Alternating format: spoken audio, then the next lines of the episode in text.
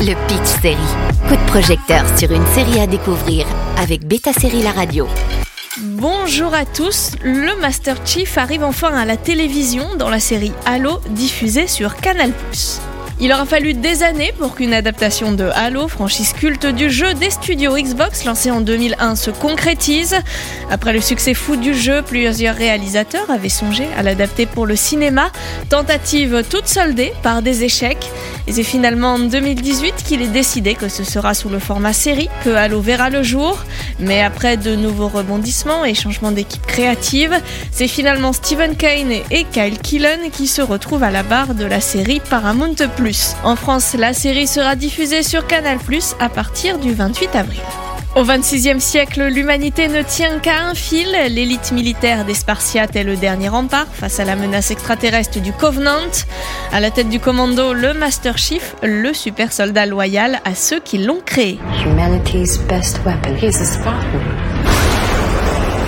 We've been fighting these alien creatures for years and we still have no idea what they want.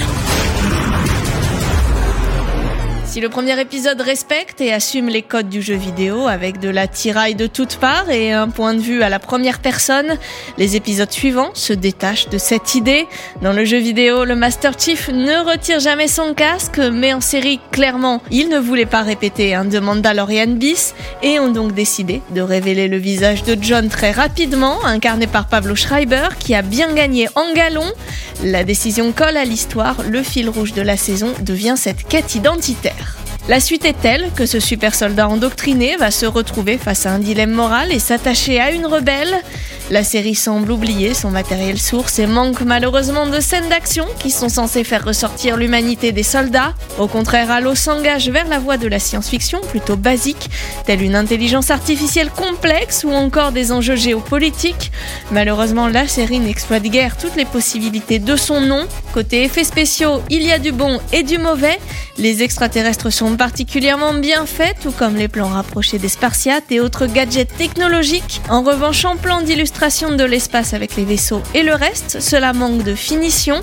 Peut-être qu'assumer pleinement le jeu vidéo aurait été un choix artistique plus original. Pour les joueurs, ils retrouveront des similarités avec la bande sonore du jeu. En tout cas, au final, on retiendra les très bonnes performances des acteurs, dont Natasha McKellon et Olive Gray, qui excèdent toutes nos attentes. Pour les amateurs du genre de la science-fiction qui ne connaissent pas le jeu vidéo, ils pourront également s'y retrouver, surtout pour ceux en manque après la fin de The Expanse. Halo est un retrouver sur Canal Plus et MyCanal dès le 28 avril au rythme de deux épisodes tous les jeudis.